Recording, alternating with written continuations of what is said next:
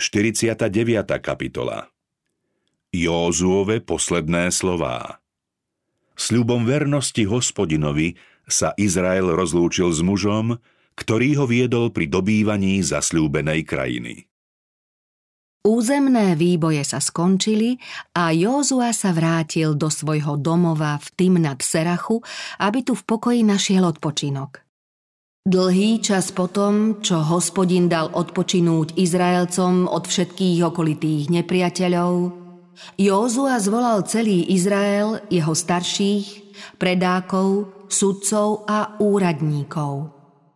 Odvtedy, čo sa ľud usadil vo svojom dedičstve, uplynulo sotva niekoľko rokov a už boli náznaky, že sa medzi nimi začína šíriť zlo, ktoré na Izrael privolalo Božie súdy. Józua už začal pociťovať ťarchu staroby a vedel, že svoje dielo musí čoskoro dokončiť. Budúcnosť národa ho naplňala obavou. Keď sa ľud zhromaždil okolo svojho zostarnutého vodcu, Józua sa k nemu prihováral starostlivejšie než otec. Povedal, vy ste videli všetko, čo urobil hospodin, váš boh, všetkým týmto národom pred vami, lebo hospodin, váš boh, sám bojoval za vás. Kanánci boli síce porazení, ale ešte stále obývali značnú časť krajiny zasľúbenej Izraelovi a Józua nabádal svoj ľud, aby neochaboval a nezabúdal na to, že hospodin im kázal modloslužobné kmene celkom vyplieniť. Splniť túto úlohu sa ľud príliš neponáhľal – Izraelské kmene sa rozišli do svojich určených dedičných oblastí, vojská boli rozpustené a všeobecne prevládala mienka, že nové výboje sú podujatia neľahké a pochybné. Józua však oznámil. Hospodin, váš Boh, sám ich vypudí pred vami a zaženie a vy zaujmete ich krajinu, ako vám zaslúbil hospodin, váš Boh tak buďte veľmi silní v zachovávaní a plnení všetkého, čo je napísané v knihe zákona Mojžišovho a neodchýlte sa od neho ani napravo, ani naľavo. Jozua vyzval Izraelcov, aby sami dosvedčili, že Boh verne splnil, čo im slúbil, pokiaľ pravda dodržiavali zmluvné podmienky. Povedal, uvedomte si celým srdcom a celou dušou, že nevystalo ani jedno z oných blahých zasľúbení, ktoré vám dal hospodin, váš Boh. Všetky sa splnili, ani jedno nevystalo. Povedal im, že tak ako hospodin splnil svoje zasľúbenie, tak splní aj svoje hrozby. Ako sa vám splnilo každé blahé zasľúbenie, ktoré vám dal hospodin váš Boh, tak hospodin dopustí všetko zlé na vás, ak prestúpite zmluvu, ktorú vám ustanovil hospodin, váš Boh. Hnev hospodinov vzblkne proti vám a čoskoro vyhyniete v tejto krásnej krajine, ktorú vám dal.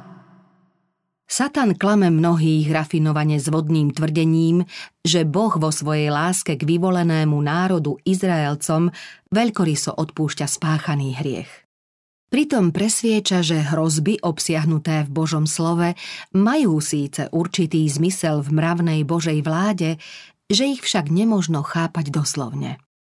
Boh však pri všetkom svojom zaobchádzaní so svojimi tvormi dodržuje zásady spravodlivosti tým, že nechá predviesť hriechy v ich pravej podobe a ukazuje, že nevyhnutným následkom hriechu je utrpenie a smrť.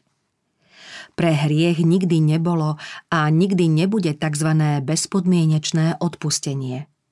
Pri takomto odpustení by sa Boh vlastne zriekal zásad spravodlivosti, ktoré sú skutočným základom jeho vlády.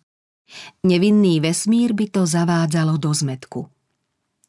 Boh jasne ukázal následky hriechu – a keby jeho varovné signály nemali platiť, nemohli by sme mať istotu, či sa splnia aj Božie zasľúbenia. Takáto zhovievavosť, ktorá neberie ohľad na spravodlivosť, nie je zhovievavosťou, ale slabosťou. Boh je darca života. Všetky Božie zákony sú od samého začiatku životodarné. Hriech však porušil Bohom ustanovený poriadok a zaviedol rozvrat. Kým potrvá hriech, nevyhnutne bude trvať aj utrpenie a smrť. Keďže Spasiteľ vzal na seba kliatbu hriechu, ktorá patrila nám, smieme dúfať, že v jeho osobe sa vyhneme jej neblahým následkom.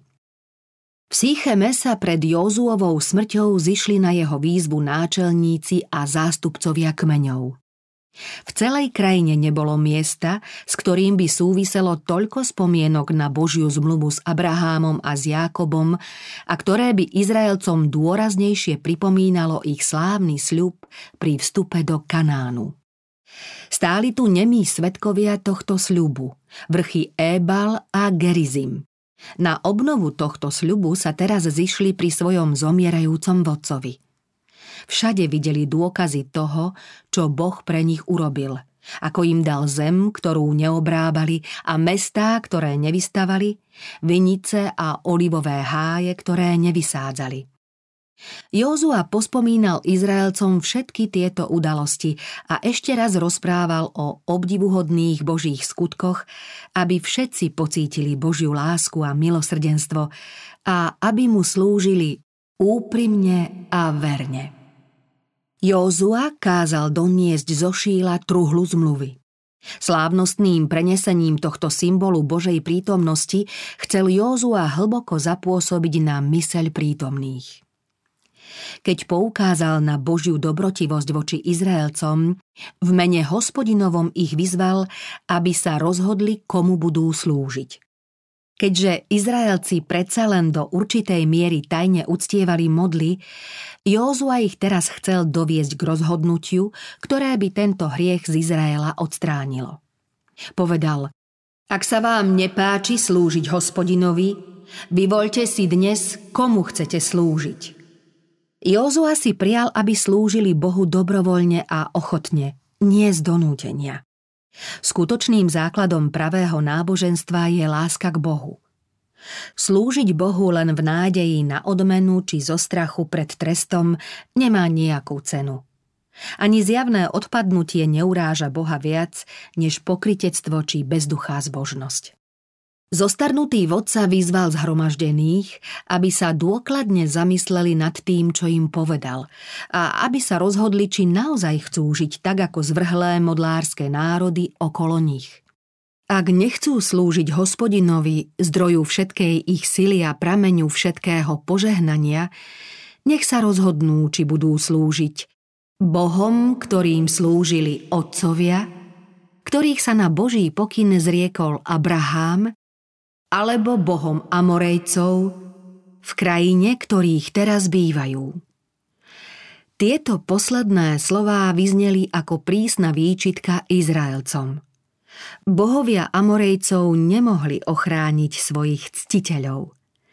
Tento národ bol pre svoje ohavné a odporné hriechy vyhubený a krajinu, ktorú kedysi vlastnil, dostal Boží ľud – Akej nerozvážnosti by sa Izraelci dopustili, keby si zvolili bohov, kvôli ktorým Amorejcov stihla záhuba.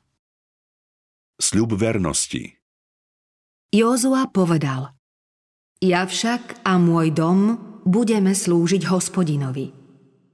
Svetý zápal, ktorým bolo predchnuté otcovo srdce, uchvátilo všetok ľud – na jeho výzvu zaznela okamžitá a jednoznačná odpoveď.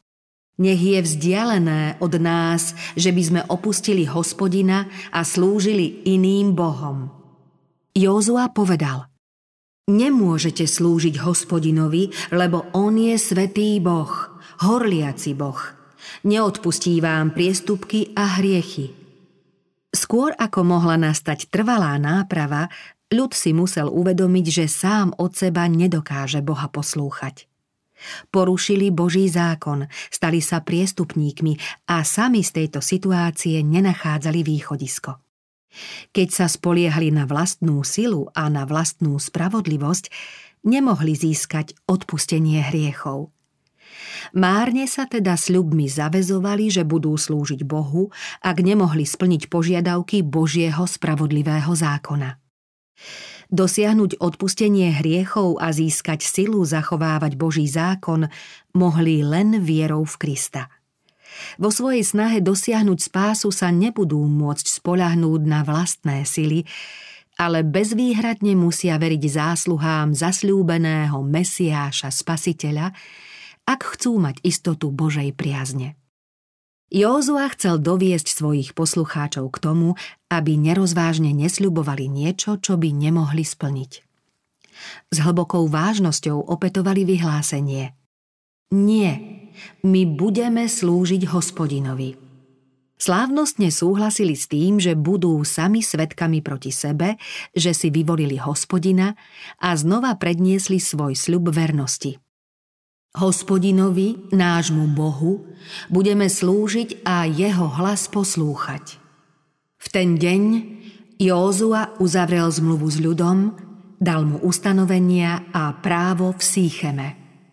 Po tejto slávnej udalosti urobil záznam a s knihou zákona ho uložil do truhly zmluvy. Na pamiatku tejto zmluvy postavil stĺp a povedal Tento kameň bude svetkom proti nám – lebo počul všetky reči, ktoré nám hovoril hospodin. A bude svetkom proti vám, aby ste nezapreli svojho Boha. Potom Józua prepustil ľud, každého do jeho dedičného vlastníctva. Práca, ktorú Józua pre Izraelcov vykonal, sa skončila. Józua verne nasledoval hospodina a Božia kniha ho nazýva hospodinovým služobníkom. Najvznešenejším svedectvom o jeho povahe ako vodcu ľudu je história pokolenia, ktoré zažilo jeho vedenie. Izrael slúžil hospodinovi, kým žil Józua a starší, ktorí Józu prežili.